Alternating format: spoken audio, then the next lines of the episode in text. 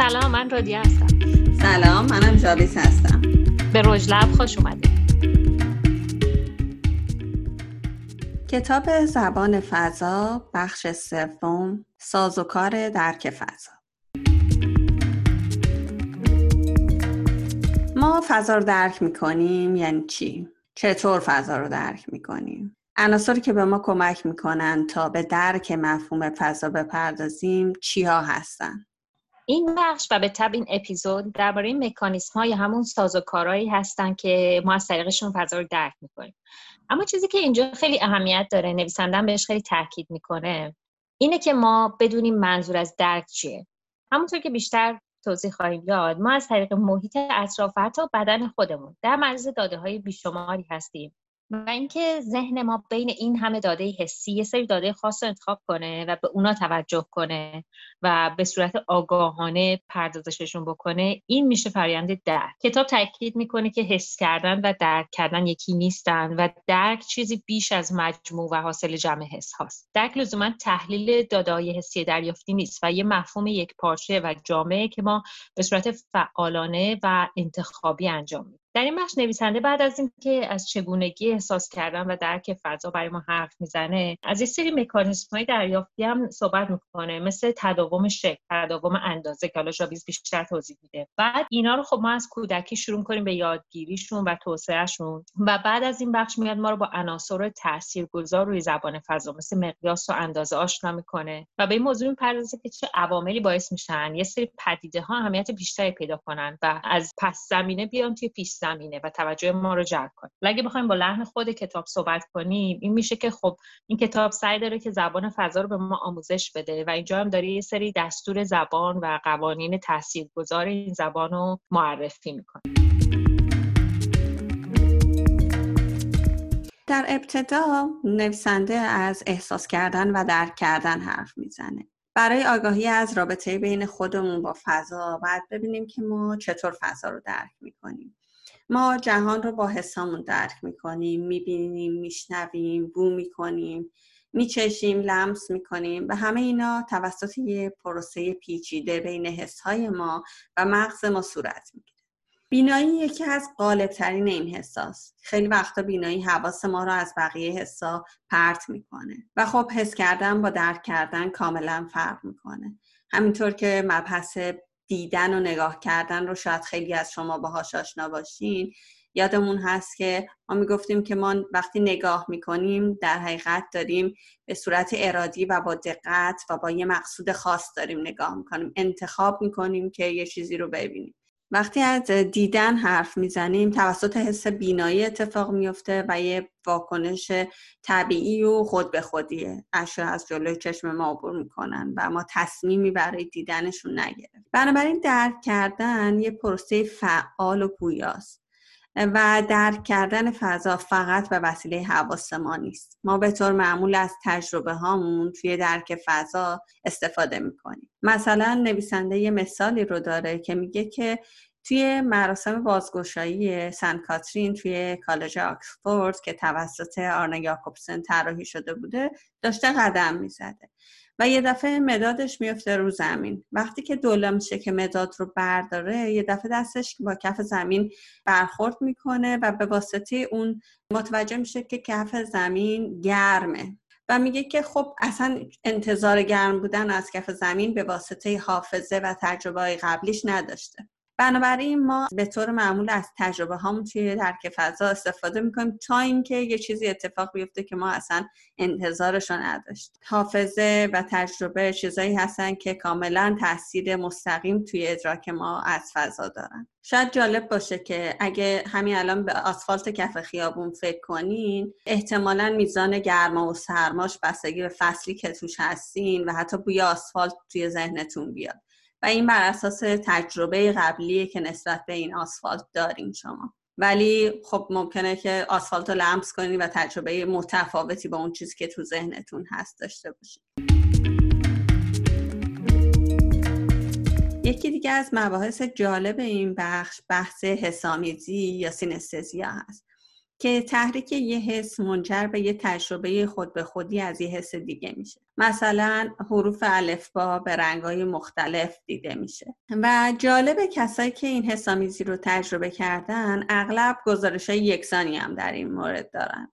مثلا همشون حرف آی رو خاکستری تصور می‌کنن. این برهانیه برای اینکه درک و حس یکی نیست. ما چیزی رو درک می‌کنیم ولی اونو احساس نکردیم. یک حسامیزی اتفاق میفته مثلا یه صدایی رو می‌بینیم. بنابراین ما از تجربه هم برای درک کردن استفاده می‌کنیم. مثلا به چیزی نگاه می‌کنیم و داریم به صورت ارادی در حالی که نگاه می‌کنیم تجربه هامون رو هم باهاش مرور می‌کنیم و اون چیزی که بهش حالا داریم نگاه می‌کنیم رو درک می‌کنیم. و از حسامون برای احساس کردن چیزی رو که به صورت غیر ارادی فقط می‌بینیم داریم می‌بینیم و شاید تجربه های قبلیمون خیلی روش تأثیر گذار نباشه و نویسنده تاکید می‌کنه که درک کردن یک احساس واقعی یا یه پرسه تحلیلی نیست بلکه تلفیقی از این دوتاست حالا می‌رسیم به مبحث اندازه و فاصله. اینکه ما چطور اندازه و فاصله رو تشخیص میدیم؟ خودش یه فرند پیچیده و حتی گاهی هم غیر قابل اتکاست یعنی خودمون اگه به تجربه خودمون رجوع بکنیم می‌بینیم که خیلی وقتا شده که در واقع اشتباه کردیم در مورد فاصله یه جسم یا اندازه فضا. نویسنده خودش یه تجربه از زمانی نقل می‌کنه که معمار تازه کار بوده. بعد چند بار کارفرما رو برداشته برده سر سایت ساختمون و دیده که اینا وقتی هنوز ساختمون تو مرحله پیریزیه یه دفعه استرس می‌گیرن که وای چرا اینجا انقدر کوچیکه. میگه که خب اینجا متوجه شده که این کار اشتباهیه نباید این کار بکنه. و در واقع درک ما از فاصله و در نتیجه اون مساحت خیلی نسبیه و میگه ما کلا توی درک قطعی و دقیق خوب نیستیم. مثلا کارمون درک قطعی و دقیق نیست. اما عوضش وقتی پای مقایسه نسبی به میون میاد خیلی بهتر عمل می‌کنیم. مثلا برای هم پیش اومده که می‌خوام برن پرده رومیزی یا چیزی بخرن که می‌خوام با یه چیزی که تو خونه هماهنگ باشه رنگش. بعد هر توی اون مغازه می‌خوای فکر کنی ببینی اون رنگ چطور بود. هی واقعا این می‌بینی که خیلی نسبیه و اصلا یادت نمیاد. رو می‌خری میای خونه می‌بینی اصلا یه رنگ دیگه است. برای همین خیلی راحت تریم که این نمونه چیزی ببریم با خودمون که راحت تر تصمیم بگیریم.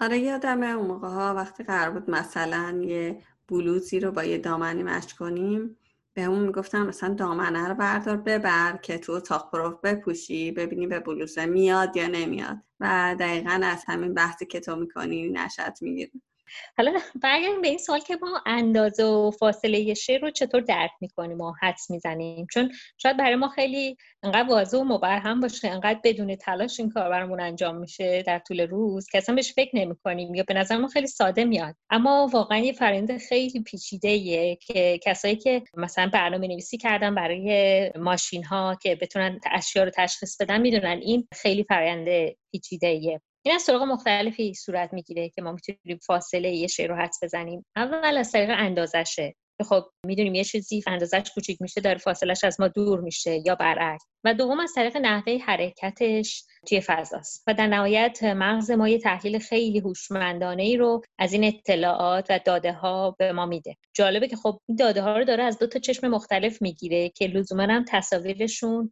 یکسان نیستن کاملا. تقریبا تمام اونچه که توی این کتاب بهش پرداخته میشه بستگی به همین شاهکارهایی داره که ذهن ما حتی بدون اینکه آگاه باشیم داره هر لحظه انجام میده. هیچ وقت پیش اومده که فامیل نزدیک یا دوستای نزدیکتون رو از بچگی به مدت چند سال نبینید. یادتون هست اولین جمله که بعد از دیدنتون بهتون میگن چیه؟ اغلب بلافاصله میگن اوه چقدر بزرگ شدی. ما آدما همیشه درگیر مقیاس هستیم و تغییرات رو خیلی خوب زیر نظر داریم.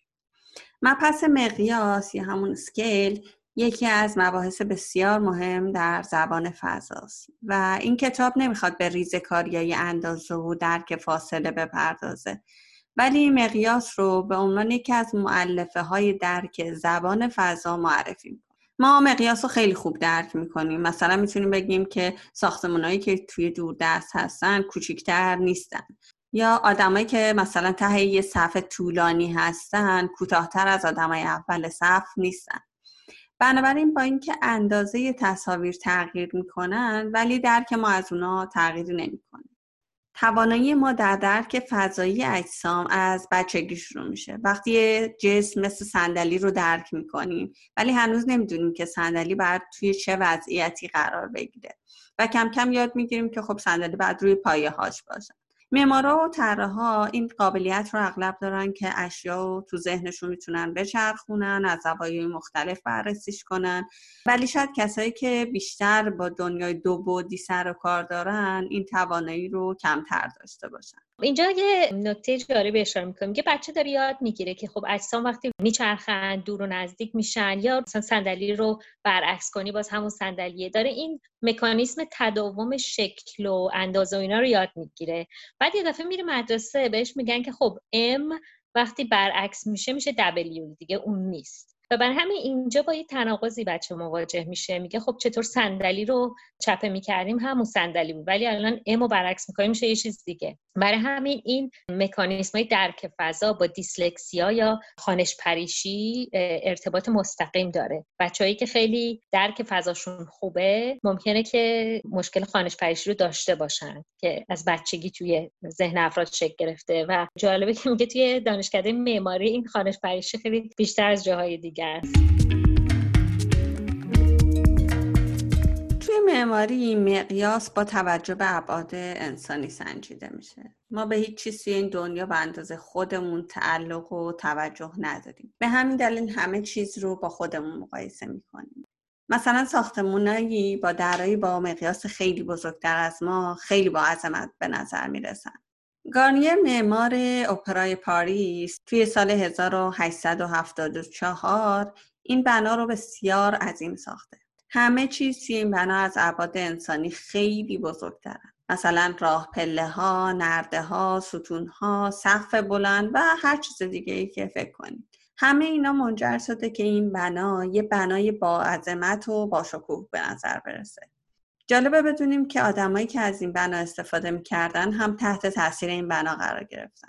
شروع کردن به بزرگتر کردن خودشون. چطوری با پوشیدن لباسای حجیمتر پرتمطراقتر تا بتونن خودشون رو با اون فضا تطبیق بدن. تا امروز که میشه گفتش که این بنا بیشتر توسط آدمای پولدار و مشهور استفاده میشه. می‌بینید که مقیاس فضا چقدر می‌تونه روی رفتار انسانی تأثیر گذار باشه. مقیاس یه مبحث بسیار انسانی و اجتماعیه و تنها در مورد بنا نیست بلکه در مورد مردم.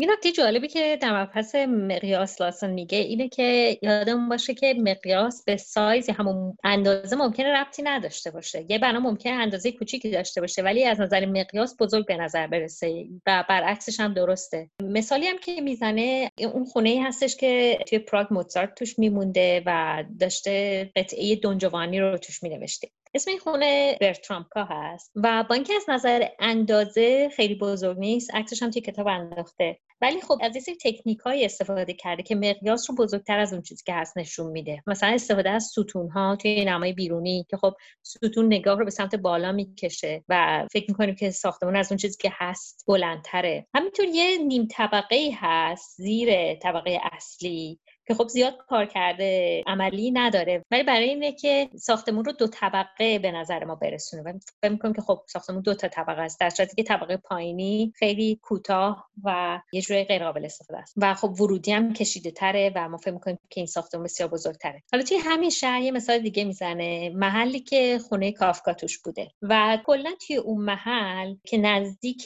اقامتگاه خانواده سلطنتی بوده این ردیف خونه ها همگی یه سری تکنیک استفاده کردن برای اینکه از اون چیزی که هستن کوچیک‌تر به نظر بیان. و میگه یه تمهید عمدیه که یه جورایی نسبت به اون خانواده سلطنتی و قصری که در اون نزدیکی هست فروتنتر و کوتاهتر نشون داده بشن. که مثلا کلاشون رو دارن به نشانه احترام برمیدارن. یکی از این تمهیدات اینه که خب شیروونیا با شیب زیاد تقریبا در نیمه نمای ساختمون قرار گرفتن. و ما این تصور برامون پیش میاد که خب این ساختمون از اون چیزی که هستن کوتاهترن. بخش در مورد تاثیرات مقیاس بر درک انسان ها از فضا مثال های خیلی بیشتری آورده و توی همه این مثال ها می‌خواد نشون بده که مقیاس چطور زبان فضا رو به ما تفهیم می‌کنه. مثلا ما چطور به بانک هایی که مقیاس بزرگتر دارن به عنوان مکانهایی نگاه می‌کنیم که پول ما رو هم بهتر نگه میدارن و چطور این ساختمون ها رو با ساختمون های اطرافش مقایسه می‌کنیم و میگیم که اونی که مقیاس بزرگتری داره تاثیر متفاوتی با اونی که مقیاس کوچکتری داره روی ما می‌ذاره. دقیقا. بعد میگه که خب ما به اون عناصری که با بدن ما ارتباط خیلی نزدیکتر و مستقیم تری دارن بیشتر توجه می‌کنیم چون اینا با ابعاد انسانی در تماس و ارتباط مستقیم تری هستن مثل پله ها که خب اگه پله ها بزرگتر و عظیمتر ساخته بشن بیشتر توجه ما رو جلب می‌کنن. یا در. اگر دری خیلی بزرگتر از انسانی باشه خیلی تصور مقیاس بزرگ رو سریعتر به ما القام می‌کنه. یه مثال دیگه ای که می‌زنه مثال یه مجموعه است. یه مجموعه مثل دانشگاه. کلا حرفش اینه که اگه ما توی یه مجموعه می‌خوایم یه قسمتی رو بیشتر نشون بدیم نباید لطمه ای به کل اون مجموعه بزن باید یک پارچگی خودش رو در حقیقت حفظ بکنه. و مثال جالبش در مورد لابراتواریه که توی دانشگاه پنستیت توسط لویسکان طراحی شده و میگه این لابراتوار یه مقیاس متفاوت و زیبایی رو داره که خودش رو خیلی خوب جلوه میده و نشون میده. ولی این مقیاس متفاوت نه تنها به زیبایی کل مجموعه دانشگاه لطمه نزده بلکه بهش اضافه کرده و کسی اون بقیه مجموعه رو یه دفعه ازش قافل نمیشه یا چشم پوشی نمی‌کنه و بیاد فقط توجه کنه به این لابراتوار. یعنی دو تا مقیاس داره معمار اینجا استفاده می‌کنه ولی لزوما این مقیاس ها باعث چنگانگی نشده. اینا با هم تداوم دارن. هم داره مقیاس بزرگ سازمانی رو اینجا نشون میده و هم یه مقیاس کوچیک و فردی اون لابراتوار رو. همیشه بزرگ بودن مقیاس البته جذاب نیست و جلب توجه نمی‌کنه. اگه تناسبات توی مقیاس رعایت نشن تبدیل به یه بنای گنده خندهدار ممکنه بشه. مثالای از این دست کم نیستن. نویسنده با این مثال و مثالای خیلی زیاد دیگه که توی کتاب میاره توجه معمارا رو به تاثیرات رفتاری اجتماعی و سیاسی مقیاس ها و تاثیر مستقیم اونا توی زبان فضا جلب. حالا از حالتی حرف زدیم که ناظر انسانی ثابت و ساکنه. اما یه مبحث دیگه هم هست در مورد مقیاس و اونم وقتی که مستقیما به ما بدنمون مربوط نمیشه اما به الگوهای حرکتی برمیگرده. اگه شنونده باشیم که توی شهر بزرگی توی ایران یا اروپا زندگی می‌کنه یا حتی شهرهای معدودی توی آمریکا مثل شیکاگو نیویورک حتما زیاد به عنوان آبر پیاده توی پیاده رو تردد کردین. وقتی که ما در حالت آبر پیاده هستیم ارتباط حسیمون با ساختمون ها یه ارتباط چند لایه و چند وجهیه و به تب درک متفاوتی از اونا داریم. مثلا کاملا از نزدیک ساختمون ها رو می‌بینیم چون سرعتمون هم کمه خیلی بیشتر اینا توی میدان دیدمون هستن. مثلا حسمون از نظر سردگرمی تاثیر می‌گیره از این ساختمون ها که مثلا سایه ایجاد می‌کنن یا نه سایه ایجاد نمی‌کنن یا جلوی باد رو می‌گیرن. به همین ترتیب انقدر بهشون نزدیکیم حتی می‌تونیم لمسشون کنیم یعنی که بوا و صدایی که ازشون میاد و بشنویم و حس کنیم و حتی توی سطح دیگه هر ساختمانی می‌تونه صداهای محیط رو به جور خاصی انعکاس بده. همه اینا لایه های حسی متفاوتی هست که یه آبر پیاده از ساختمان های اطراف می‌گیره. اما در مقابل تکنولوژی مدرن مسافرت و حمل و نقل به علت اینکه هم سرعت و هم فاصلمون رو با معماری تغییر دادن به همون نسبت این درک چند وجهی حسی رو از ما گرفتن. مثلا وقتی تو ماشین داریم تو خیابون حرکت می‌کنیم اولا که توی محیط ایزوله و بسته ای هستیم و تمام حسامون به غیر از بینایی از فضای اطرافمون منفصله و حتی بینایی هم به علت اینکه داریم خیلی سریع رد میشیم آنچنان دقیق نیستش. و جالبه که خیلی از شهرها توی حالا آمریکا مثلا پیاده رو توی این شهرها ندارن. یعنی همیشه آدما دارن با ماشیناشون از جلوی ساختمون رد میشن و اون سرعت درک اون مقیاس براشون کاملا متفاوته. برای اینکه با چه وسیله نقلیه ای و چطور وارد شهری بشی می‌تونه تجربه کاملا متفاوتی رو برامون از اون شهر رقم بزنه. مثلا آسمون خراشای مراکز شهرها اصلا با مقیاس یابر پیاده و تجربه حسی یابر پیاده هماهنگی ندارن. انگار که برای این ساخته شدن که از تو هواپیما نگاهشون کنی از فاصله خیلی دور نگاهشون کنی. بعد میاد سکانس ورود به شهر رو با هواپیما تعریف می‌کنه که نماهای مختلفش از این قرارن. اولش که با هواپیما میایم به شهر نزدیک میشیم که خیلی مرحله هیجان انگیزیه همه اون ساختمان‌های بلند و تمام زمین‌های بزرگ همه چیز زیر پامونه. کار که مثلا شهر مال ماه بعد میاد هواپیما میشینه و ما دوباره برمیگردیم به مقیاس کوچیک و انسانی آبر پیاده. حالا میایم سوار تاکسی میشیم که این تاکسی هم با سرعت داره از خیابونای شهر عبور می‌کنه و زیر اون آسمون خراشایی که تا یه ساعت پیش زیر پامون بودن رد میشه. حالا کاملا این آسمون خراشا به ما و خیابون غلبه دارن و مقیاسشون خیلی از ما بزرگتره. پلان آخرم وقتی که از تاکسی پیاده میشیم و یه عالم حسهای مختلفمون درگیر میشن. مثلا گرمای هوا رو حس می‌کنیم بوها سر و صدای شهر. و به این ترتیب تجربه کاملا متفاوتی رو در طول مدت زمان کمی دریافت می‌کنیم. در نهایت هم به, کتاب مشهور رابرت ونتوری یعنی آموختن از لاس وگاس اشاره می‌کنه. من منتظر بودم که از رابرت ونتوری حرف بزنه با توجه به دیدگاه نویسنده و انسان محور بودن دیدگاهاش میگه که حالا چه عجب که معماری میاد با زبان انسانی و اجتماعی به فضا می‌پردازه و در ادامه میگه که کوگوش شنوا تو این حرفه ای که مدام می‌خواد ایده های دور یافتنی و تخصصی خودش رو بس بده. یعنی نویسنده هیچ وقت خسته نمیشه از خورده گرفتن به معمارا. تو این قسمت باز برمیگرده لاسن به پراگ. و یه صحنه روی پل چارلز رو بهش اشاره می‌کنه که توریست خیلی زیاد اون صحنه داره و عکسای اون قسمت تقریبا همه جا به صورت کارت پستال فروخته میشه. لاسن میگه که دلیل جذاب بودن این صحنه اینه که مقیاس های زیادی توی این تصویر به چشم می‌خوره. از پل چارلز تا غرفه های پایین رودخونه خود رودخونه و همینطور خونه هایی که برای زیر دستای شاه و مردم درست شده تا کلیسای جامع. یه نمایش معماری گونه از نظم جامعه و تاریخ این شهر رو به نمایش می‌ذاره. البته پراگ الان خیلی متفاوته از اون چیزیه که حالا توی این قسمت شما از پراگ متوجه شدین. ولی این امکان رو به توریستا میده که گذشته این شهر رو به خوبی تجربه کنن. در این تصویر در حقیقت پیش زمینه رودخانه است و مردم هستند و پس زمینه شهر تا کلیسای جامع که زندگی مردم رو به خوبی توی مقیاس های مختلف از زمان حال تا گذشته رو به تصویر کشیده. در واقع میگه در نهایت این مردم و جامعه هستن که برای ما مهمه. این دیدگاهش نسبت به تاریخ معماری خیلی برای من جذاب بود. میگه اون تاریخ معماری که فقط براش سبکای معماری مهمن حیاتی ترین و زنده ترین بخش از تجربه رو از دست میده. و با همین مثالی که تو زدی می‌فهمیم که منظورش از تاریخ معماری این تاریخ اجتماعی شهرها و جوامع. پس بعدی میاد یه موضوعی رو باز می‌کنه پیش زمینه و پس زمینه اینجا یه عکسی رو انداخته از یکی از خیابونای سنگاپور و یه نمایی از مسجد سلطان.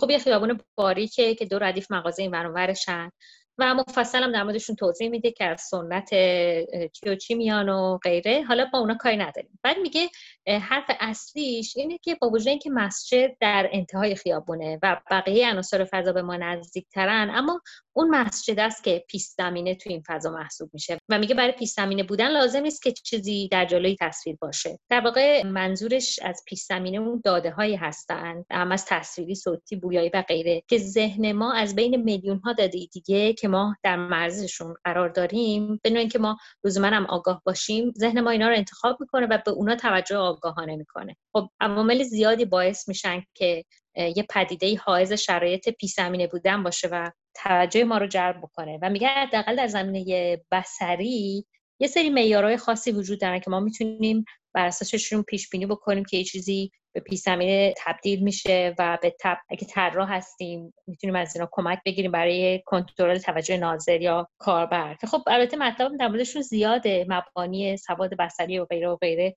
می‌کنم همگی از این داده ها و از این اطلاعات دارن استفاده می‌کنن حالا برگردیم به مثال مسجد. خب اولا که سبک مسجد کاملا با همه بناهای اونجا متفاوت شبیه مسجد خاورمیانه ایه نه لزوما شرق آسیایی بعد از همه بناها توی اون کاج بلندتره و یه عالمه منصور عمودی مثل مناره و غیره داره و خود گنبد رنگش حالا به همه اینا می‌رسیم قرینگیش تعداد پنجره ها همه اینا بنا رو حائز شرایط پیش زمینه بودن می‌کنه. حالا گفتیم اینکه ما به کدوم دادای بصری محیطمون توجه بیشتری معطوف می‌کنیم بسته به سری خصوصیاتیه که اگه شی اونا رو داشته باشه ما بهش این افتخار رو میدیم که بهشون توجه بکنیم. حتما در مورد روانشناسی گشتالت شنیدیم که به طور خاص به این مسئله علاقه منده حالا در ادامه این بخش یک به یک به این خصوصیات می‌پردازه. جاویز این خصوصیات رو می‌تونی تیتروار بگی که یک کم باش آشنا بشیم؟ آره حتما. عمود بودن یکیشونه تقارن رنگ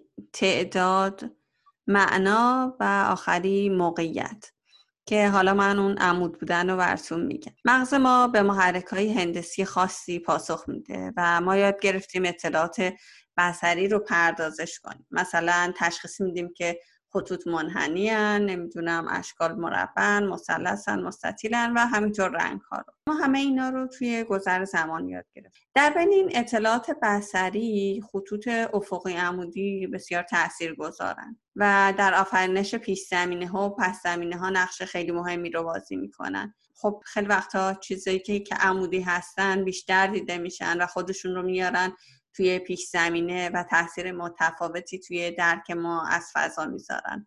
مثل همون مثال مسجدی که ازش حرف زدی یکی دیگه از این خصوصیات تقارنه که باز تو مثال مسجدم بهش اشاره کرده بود که از اون خصوصیات هندسی پیش زمینه سازن. حالا من کلمه خودم ساختم نمی‌دونم چقدر درست باشه. میگه که ما انسان ها خودمون اشیاء عمودی و قرینه هستیم و درنچه برامون چیزایی که این خصوصیات رو دارن جالبن. من فهم کردم که خب ما شیء قرینه تو طبیعت زیاد داریم مثلا. اشیایی مثل شیر و ببر و پلنگ و اما خب شاید عمودی زیاد نداشته باشیم. حال خود محور تقارن مهمترین و پیش زمین سازترین عنصر توی ترکیب بندی و بی خود نیست که تو بناهای کلاسی که ورودی اصلی بنا درست روی محور تقارنه.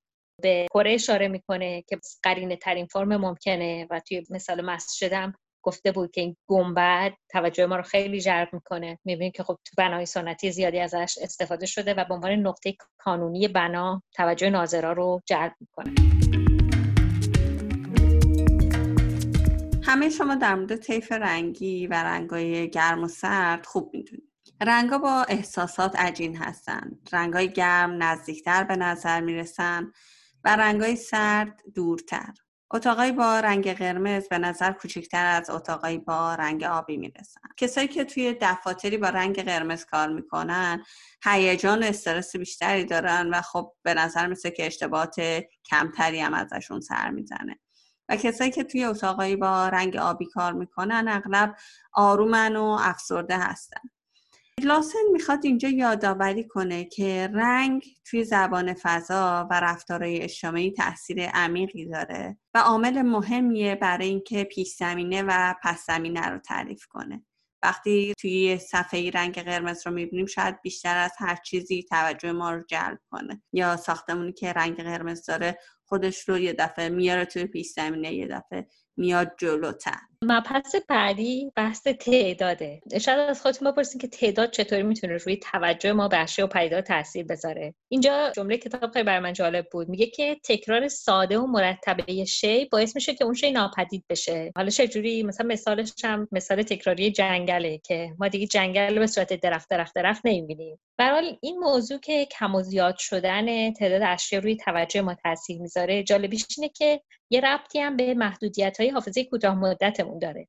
شاید شنیده باشین که حافظه کوتاه مدت ما می‌تونه نهایتا هفت قلم اطلاعات رو برای مدت کوتاهی حفظ بکنه. و جالب اینجاست که همونطور که حافظه کوتاه مدت ما بعد از هفت مورد نهایتا سرازیر میشه برای فهم و دریافت ما هم همین اتفاق میفته. اینجا توی کتاب تصویر چند تا مجموعه نقطه رو انداخته. وقتی تعداد نقطه ها مثلا سه تا پنج شش تاست ما با یه نظر می‌تونیم بگیم که آره مثلا این چهار تا پنج ولی وقتی که مثلا تعداد نقطه به نه رسیده ما دیگه فقط یه سری نقطه می‌بینیم. یعنی دیگه نمیاد ذهنمون اینا رو سریع بشمره بعد حالا تصویر بعدی میاد این نقطه نقطه رو به سه تا دسته ستایی تقسیم می‌کنه و چون ما با عدد سه خیلی راحت تریم دوباره از طریق همین عدد سه و حاصل جمعش ذهنمون سریع تعداد نقطه ها رو تشخیص میده. پس از که وقتی تعداد عنصری از هفت بیشتر میشه میاد از پیش زمینه به پس زمینه تبدیل میشه. مثلا 6 تا ستون توی نمای کلاسیک خیلی تکرار شده ورودی هم معمولا روی همین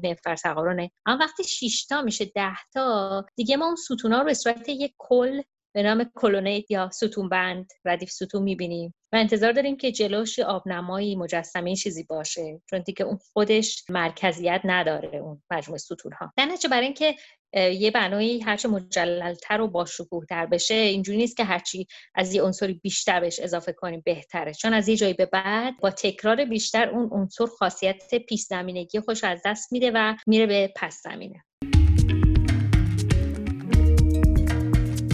با توجه به صحبت هایی که لاسن در مورد حافظه کوتاه مدت و بلند مدت می‌کنه میاد میگه که حافظه بلند مدت ما با معنی و مفهوم بیشتر کار می‌کنه تا با تصاویر. ما معانی و مفاهیم رو به خاطر میسپاریم و هر کدوم از ما به صورت متفاوتی این به خاطر سپاری رو انجام میدیم. یه مطالعه توسط یه روانشناس معروف انگلیسی به نام فدریک بارتلت انجام شد که در ابتدای عکسی رو به یکی از افرادی که تحت مطالعهش بودن نشون داد و خواست که عکس رو دوباره با خودش با دست اون عکس رو بکشه و به نفر بعدی بده که بدون اینکه توضیح بده که چه چیزی رو کشیده. این فرد عکس رو نگاه کرد و کشید و داد به نفر بعدی و همینطور به دست به دست گشت تا به آخرین شرکت کننده رسید. تصویر نهایی که به دست بارتلت رسید هیچ شباهتی مسلما به تصویر اولی نداشت. تصویر اولی که نشون داده بود یه جغد بود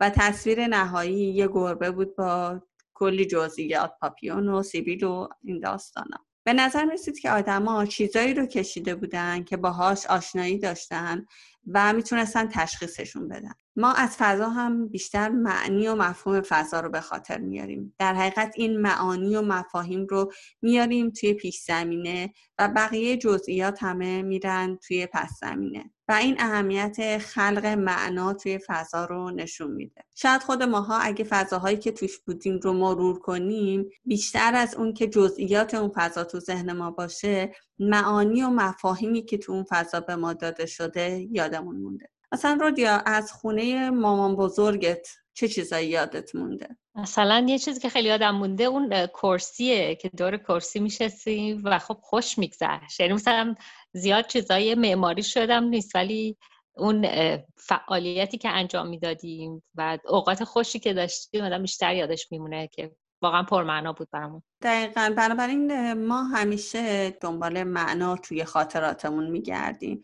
حالا اینکه معنا خیلی جلب توجه می‌کنه برامون ولی یه عامل مهمی که روی این پدیده تاثیر می‌ذاره بستر و موقعیت هم هست. حالا یه مثال می‌زنه که خیلی برامون بیشتر روشن میشه. میگه که هر روز صبح که این نویسنده داره میره سمت کارش داره به رادیو گوش میده. در این حال رانندگی می‌کنه که خب خود رانندگی مجموعه ای از یه عالمه کارهای پیچیده است. دقت کردن خوندن فرمون دنده عوض کردن پا دست نگاه همه چی درگیره. بعد خب رادیو هم گوش میده. و در این حال داره به برنامه هایی مثلا طول روزش هم فکر می‌کنه و حتی نوشتن این کتاب که ما داشته مینوشته. و همه چی هم در پس زمینه ذهنش داره اتفاق میفته و میگه اگه بعدا اصلا بپرسیم مثلا کدوم چرا قرمز بود کدوم چرا سبز بود اصلا یادم نمیاد. ولی یه بارم نشده که اینا رو اشتباه کنم. و همیشه خب چرا قرمز وایستاده و مشکلی هم پیش نیومده. حالا همه اینا داره خوب پیش میره تا اینکه یه اتفاق متفاوتی میفته مثلا یه بچه میپره وسط خیابون. میگه وقتی این اتفاق میفته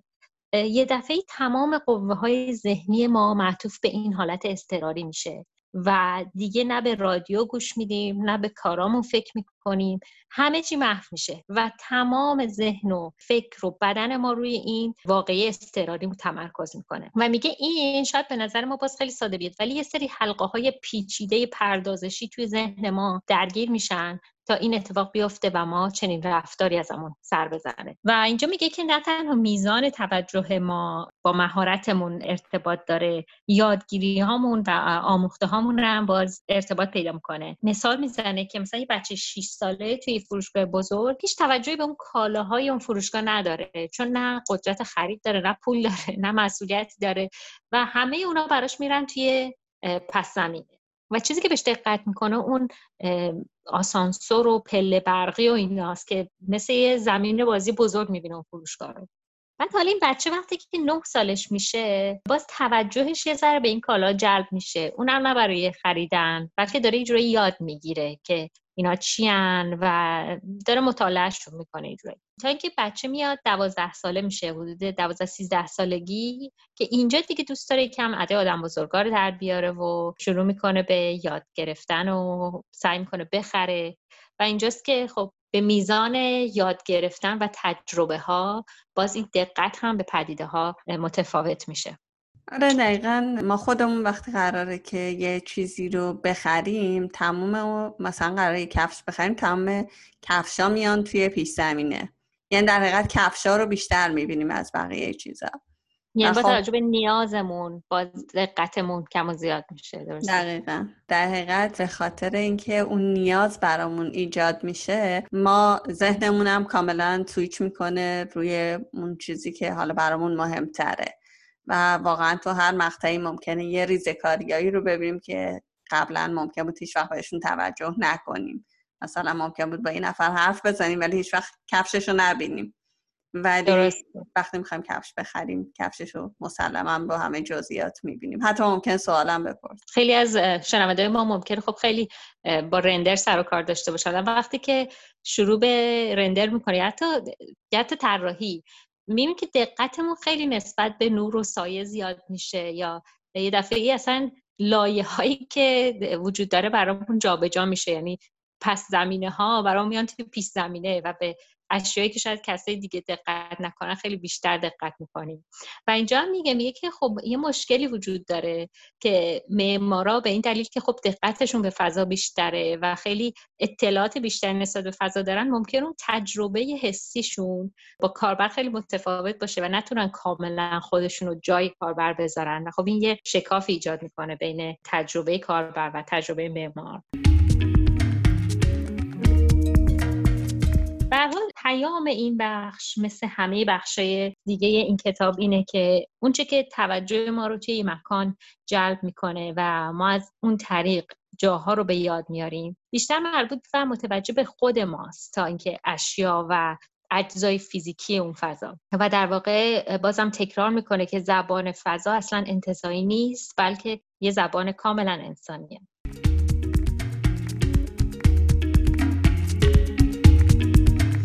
ممنون از که با ما بودید با تشکر از جان بارتمن سازنده موزیک پادکست. و جر درکسن برای پشتیبانی فنی